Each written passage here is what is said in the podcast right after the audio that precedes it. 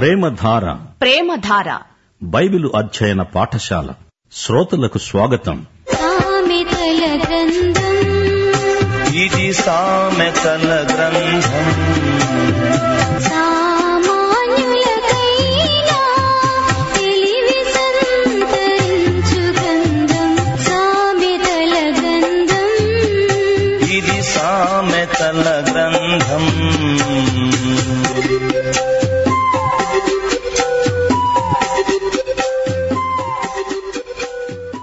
సామెతల గ్రంథం ఐదో అధ్యాయం. ఈ అధ్యాయంలో సొలమోను వ్యభిచారం అనే పాపాన్ని ఖండిస్తూ మాట్లాడుతున్నాడు. ఇది యువకులకు గొప్ప హితబోధ. వ్యభిచారం నీచమైన ప్రమాదకరమైన పాపం. ఆరంభంలో అది సరదా అనిపించవచ్చు గాని దాని అంతం చేదు విషం మరణం. ఇప్పుడు వివరాలు వినండి. నా కుమారుడా నా జ్ఞానోపదేశాన్ని ఆలకించు. వివేకము గల నా బోధకు చెవియొగ్గు. అప్పుడు నీవు బుద్ధి కలిగి నడుచుకుంటావు. తెలివిని బట్టి నీ పెదవులు మాట్లాడతాయి. జారస్త్రీ పెదవుల నుండి తేనె కారుతుంది. వ్యభిచారిణి పెదవులు తేనె ఒలికిస్తాయి. దాని నోటి మాటలు మెత్తగా ఉంటాయి. నునుపుగా మృదువుగా ఉంటాయి. ఆమె వ్యభిచారిణి అన్యురాలు. వేశ్య. ఇస్రాయేలు జాతిలో వేశ్యలు ఉండడానికి వీల్లేదు. రాను రాను ప్రజలు ధర్మశాస్త్రము నుండి తొలగిపోయి వారిలో కొందరు వేశ్యలయ్యారు. వేశ్యలు దేవునికి భయపడరు. వారెవరైనా వారిని అన్యులుగానే పరిగణించటం జరిగింది. నాలుగో వచనం. ఆమె మూలంగా కలిగే ఫలము ముసిని పండంత చేదు. అంటే అది విషాముష్టి పండు. అది రెండంచులు గల కత్తి అంత పదునైనది. ఆమె కత్తి ఆ కత్తికి రెండు వైపుల పదును. దాని నడతలు మరణమునకు దిగడానికి దారితీస్తాయి ఆమె పాదాలు మృత్యువుకు దారితీస్తాయి ఆమె అడుగులు పాతాళానికి చక్కగా చేరతాయి. వ్యభిచారిణి జీవమార్గమును ఏమాత్రమును విచారింపదు. దాని కాళ్ళు దానికి తెలియకుండానే అటూ ఇటూ తిరుగుతాయి. ఏడో వచనం. నా కుమారులారా నేను చెప్పేది వినండి నా నోటి మాటలు జవదాటకండి నేను చెప్పే ఉపదేశం నుండి తొలగకండి. జారస్త్రీ ఉండే ఛాయకు పోకుండా నీ మార్గము దానికి దూరం చేసుకో దాని ఇంటి వాకిటి దగ్గరికి వెళ్ళవద్దు దాని ఇంటి ఛాయలకు వెళ్ళకూడదు. వెళ్ళితే పరులకు నీ యవన బలాన్ని క్రూరులకు నీ జీవితకాలాన్ని ఇచ్చివేసిన వాడివవుతావు. పరాయివారు క్రూరులై నీ జీవితకాలమంతా నిన్ను వేధిస్తారు. నీ ఆస్తి వలన పరులు తృప్తి నొందుతారు. నీ కష్టార్జితం అన్యుల ఇల్లు చేరుతుంది. తుదకు నీ మాంసము నీ శరీరము క్షీణించినప్పుడు నీలో నీవు చెప్పుకుంటావు మూలుగుతావు. ఎలాగంటే అయ్యో ఉపదేశమును నేనెలా తోసివేశాను? నా హృదయ గద్దింపును ఎలా తృణీకరించాను? నా బోధకుల మాట నేను వినలేదే. నా ఉపదేశకులు చెప్పేది నేను వినిపించుకోలేదు చెవియొగ్గలేదు. నేను సమాజ సంఘముల మధ్య ఉండినా ప్రతి విధమైన దౌష్ట్యమునకు లోబడడానికి కొంచెమే ఎడమైంది ఈ విధంగా నీవు తలపోస్తావు. ఇక్కడ యువకునికి ఇవ్వబడిన జ్ఞానోపదేశం ఎంతో ప్రాముఖ్యమైనది. లైంగిక పాపం వల్ల సంక్రమించిన రోగాల ద్వారా భయంకరమైన వ్యాధులకు గురై ఎందరో యువకులు తమ జీవితాన్ని చేజేతుల పాడు చేసుకుంటున్నారు. తుదకు పశ్చాత్తాపపడతారు ఏడుస్తారు మూలుగుతారు అఘోరిస్తారు. ఇప్పుడు వైవాహిక వ్యవస్థలోని అందాన్ని ఆరోగ్యాన్ని రచయిత ఎత్తి చూపుతున్నాడు పదిహేనో వచనం. నీ స్వంత కుండలోని నీళ్ళు పానం చెయ్యి నీవు తాగే నీళ్ళు నీ సొంత తొట్టిలోనివై ఉండాలి. నీ సొంత బావిలో ఉబికే జలం త్రాగు. నీ బావిలో ఊరే నీరు నీ ఆరోగ్యానికి మంచిది. నీ ఓటలు బయటికి చెదరిపోదగునా? వీధులలో అవి నీటి కాలువలై పారదగునా? అన్యులు నీతో కూడా వాటిని అనుభవించకుండా అవి నీకే ఉండాలి గదా? నీ ఊట దీవెను నొందుతుంది. నీ యవ్వన కాలపు భార్యయందు సంతోషించు. ఆమె యువదశలో నీవు వివాహమాడిన నీ భార్య గదా. ఆమె అతి ప్రియమైన లేడీ అందమైన దుప్పి ఆమె వక్షం నీకు తృప్తి కలిగిస్తుంది. ఆమె ప్రేమ చేత నిత్యము బద్ధుడవై ఉండు. నా కుమారుడా జారస్త్రీయందు నీవేల బద్ధుడవై ఉంటావు. పరస్త్రీని నీవేల కౌగిలించుకుంటావు. మనిషి పోకడలు నరుని మార్గములు యహోవా ఎరుగును. నరుని నడతలన్నిటినీ ప్రవర్తన అంతా ఆయన గుర్తిస్తాడు. తూచినట్లే అంచనా వేస్తాడు. దుష్టుని దోషములు అతణ్ణి చిక్కుపెడతాయి. వాని పాప పాశములు అతణ్ణి బంధిస్తాయి. శిక్ష లేకయే అనగా తన క్రమశిక్షణ లేని బ్రతుకు వల్ల అట్టివాడు నాశనమవుతాడు. అతి మూర్ఘుడై వాడు త్రోవ తప్పిపోతాడు. బరితెగి తిరుగుతాడు. ఒకే పురుషుడు ఒకే భార్య. ఇది దేవుని ఏర్పాటు. భార్యాభర్తల మధ్య ప్రేమ సంబంధం విడదీయరానిది.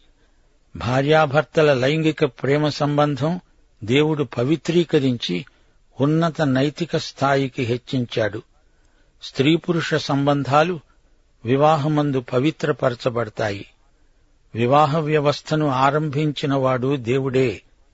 మానవుల మేలు కొరకై దేవుడు వివాహ క్రమాన్ని ఏర్పరిచాడు. క్రైస్తవ గృహంలో ఆకర్షణ కేంద్రం క్రీస్తే.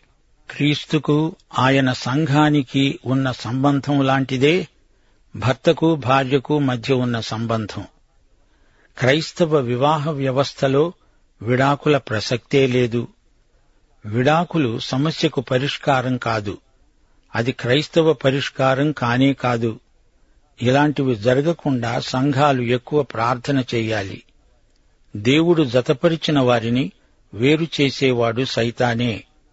దేవుని వాక్య ప్రమాణాన్ని కాలరాచి విడాకుల కోసం న్యాయస్థానాల చుట్టూ తిరగడం మంచిది కాదు. వివాహము అన్నిటిలో ఘనమైనది గదా. వివాహపు పాన్పు పవిత్రమైనది నిష్కల్మషమైనది. వేశ్యాసంగులకు వ్యభిచారులకు దేవుడు తీర్పు తీరుస్తాడు.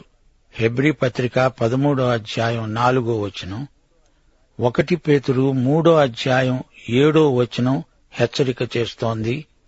పురుషులారా జీవమనే కృపావరములో మీ భార్యలు మీతో పాలివారై ఉన్నారని ఎరిగి ఎక్కువ బలహీనమైన ఘటమని భార్యను సన్మానించి మీ ప్రార్థనలకు అభ్యంతరము కలుగుకుండునట్లు జ్ఞానము చొప్పున వారితో కాపురం చేయండి. ఎంత మంచి హితబోధ. భార్యాభర్తలిద్దరూ ఒకరినొకరు నమ్మాలి ఒకరినొకరు ప్రేమించాలి కలిసి ప్రార్థించాలి. అలాంటి కుటుంబాన్ని దేవుడు సమృద్ధిగా దీవిస్తాడు. దేవుడు క్రైస్తవ కుటుంబాలను పరిశీలనగా చూస్తున్నాడు. దేవుని సన్నిధిలో నిందారహితులమై నిర్దోషులమై కుటుంబాలుగా జీవించాలి. మనమంతా దేవునికి లెక్క అప్పగించాలి. దేహముతో జరిగించినవి అవి మంచివైనా చెడ్డవైనా దేవునికి లెక్క అప్పగించాల్సిందే. ప్రియ సోదరి సోదరులారా ఈ ఐదో అధ్యాయాన్ని మరొక్కసారి పరిశీలించండి. ఈ రోజున లైంగిక సంబంధాలలో అపవిత్రత చోటు చేసుకుంటున్నది. వినోద కాలక్షేపాలలో లైంగిక అసభ్యత కానవస్తున్నది. సొలమోను ఈ వాస్తవాన్ని బట్టబయలు చేస్తున్నాడు. మొదట మధురమనిపించి తరువాత చేదెక్కుతుంది. మొదట జీవము అనిపించినది దాని అసలు రంగు బయటపడి మరణమవుతున్నది. చివరికి అదంతా నరకం పాలైపోతున్నది. అంతా విషాముష్టి పండు. నిన్ను ముక్కలుగా నరికే రెండంచుల విషఖడ్గం. నీ గౌరవం నీ యవ్వనం నీ ధనం నీ ఆనందం అన్నీ సర్వనాశనమైపోతాయి. చివరికి నీవు బంధకాలలో చిక్కుకుంటావు. స్వేచ్ఛగా ఆరంభమై చివరికి పాప పాశముల వలన బంధించబడతావు. నీ శరీరం దెబ్బతింటుంది నీ ఆత్మ కూడా ఘోర నష్టానికి గురి అవుతుంది. వివాహ పరిధిలో లైంగిక సంబంధాలు ఆరోగ్యవంతమైనవి. సమరయ్య స్త్రీకి దాహమైనప్పుడు ఎక్కడెక్కడో మురికి నీరు త్రాగింది. ఆమె శరీరానికి ఆత్మకు జబ్బు చేసింది. భార్యాభర్తలిద్దరూ దేవుని నిర్ణయం చొప్పున నియమ ప్రకారం జీవిస్తూ పరస్పర ప్రేమలో వర్ధిల్లుతూ ఉంటే అప్పుడు నీరు ద్రాక్షరసంగా మారిన అనుభవం వారికి ప్రాప్తిస్తుంది. యోహాను సువార్త రెండో అధ్యాయం మొదటి పదకొండు వచనాల్లో గలిలయ్యలోని కానా అనే ఊరిలో వివాహం జరిగింది.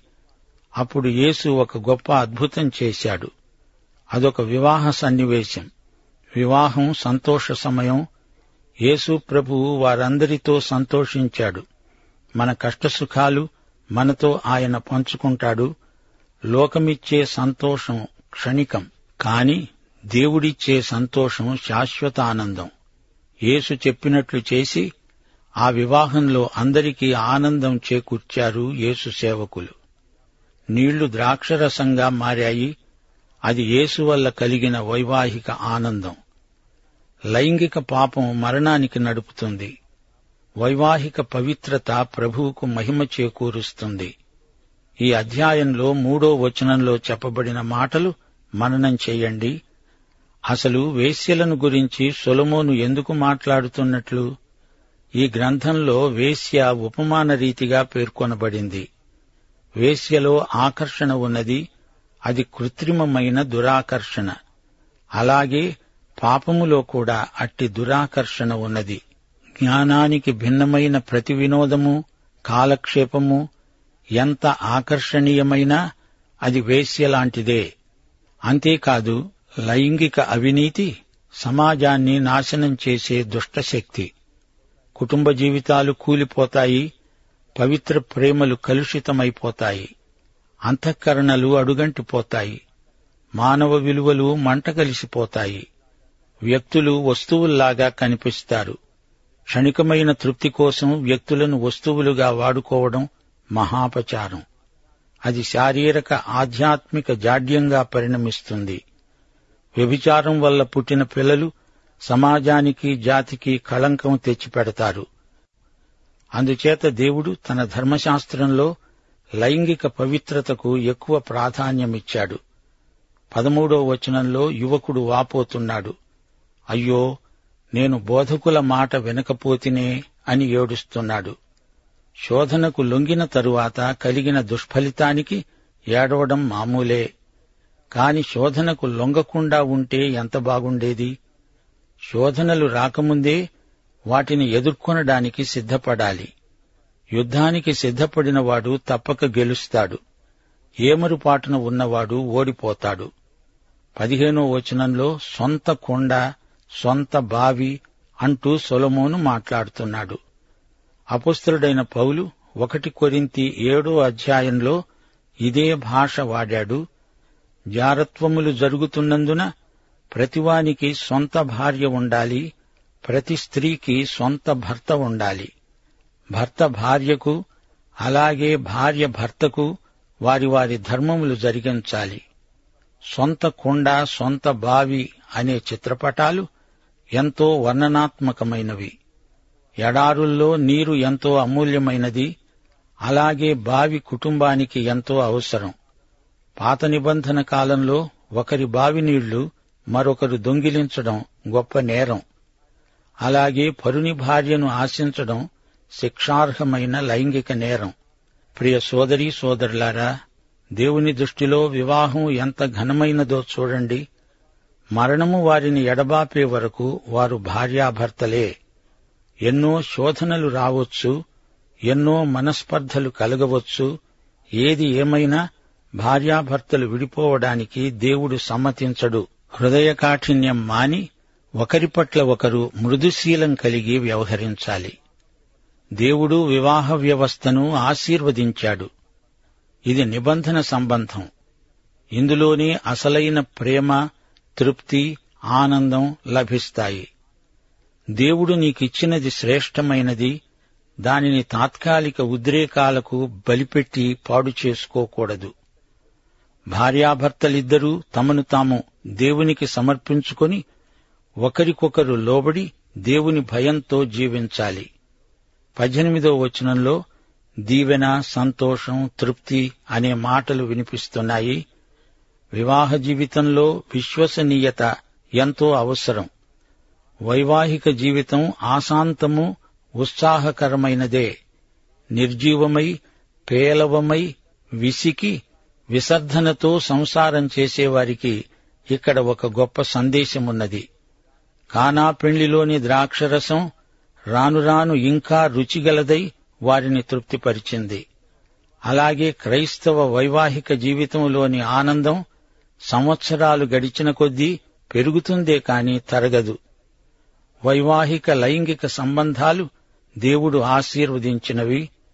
భార్యాభర్తల పరస్పర ప్రేమ దేవుడు అనుగ్రహించిన వరముగా భావించాలి. దేవుడు ఏర్పరిచిన సంబంధాలలో సంతోషం తప్పక ఉంటుంది.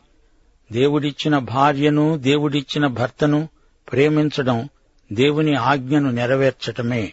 ఈ అధ్యాయంలో పంతొమ్మిదో వచనం ఆమె ప్రేమ చేత నిత్యము బద్ధుడవై ఉండు. ఆమె నీకు అతి ప్రియమైనది అందమైనది. పరమగీతం నాలుగో అధ్యాయం ఐదు పన్నెండు పదిహేను వచనాలు. అతడు ఆమెను ప్రశంసిస్తున్నాడు. ఆమె శరీర సౌష్ఠవాన్ని అందాన్ని మెచ్చుకుంటున్నాడు. నా ప్రాణేశ్వరి మూయబడిన ఉద్యానవనమా మూతవేయబడిన జలకూపమా అని సంబోధిస్తున్నాడు. నీవు ఉద్యాన జలాశయము ప్రవాహ జలకూపము లెబానోను పర్వత ప్రవాహము అంటున్నాడు ప్రశంసిస్తున్నాడు. వైవాహిక జీవిత ప్రణయానికి సంబంధించిన మాటలివి పరమగీతం రెండో అధ్యాయం పదహారు పదిహేడు వచనాలు. నా ప్రియుడు నావాడు నేను అతని దానను. చల్లని గాలి వీచే వరకు నీడలు లేకపోయే వరకు ఇర్రిలాగా అనగా జింకలాగా లేడి పిల్లలాగా కొండబాటల మీద త్వరపడి రా. ప్రియ సోదరీ సోదరులారా వివాహితులారా ఈ అధ్యాయంలో దేవుడు మీకిస్తున్న సందేశం వింటున్నారా? వైవాహికానందం కేవలం శారీరకమే కాదు అది ఆధ్యాత్మికం. పరిశుద్ధ వివాహమందు జతచేయబడిన ఇద్దరూ ఉద్రేకరీత్యా ఆధ్యాత్మికంగా మానసికంగా సాంఘికంగా జత చేయబడుతున్నారు కేవలం శరీరాకర్షణ మాత్రమే అయితే అది తాత్కాలికం. క్రైస్తవ వివాహములోని నైతిక ఆధ్యాత్మిక విలువలు ఎంతో ఉన్నతమైనవి.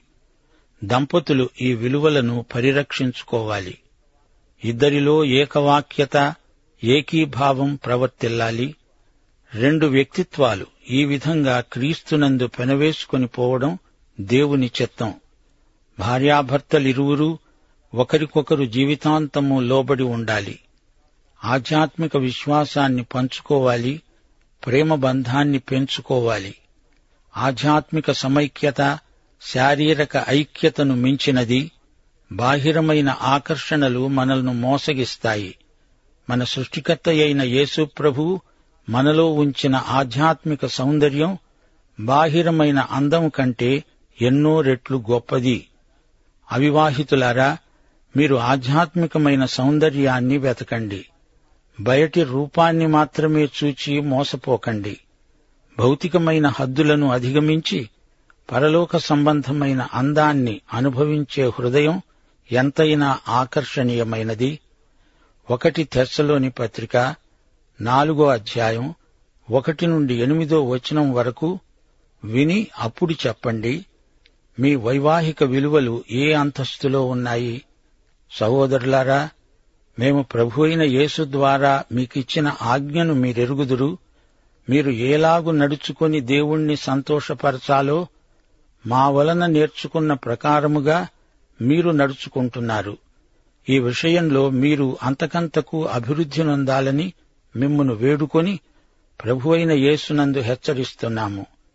మీరు పరిశుద్ధులవటమే అనగా జారత్వమునకు దూరముగా ఉండడమే దేవుని చిత్తము.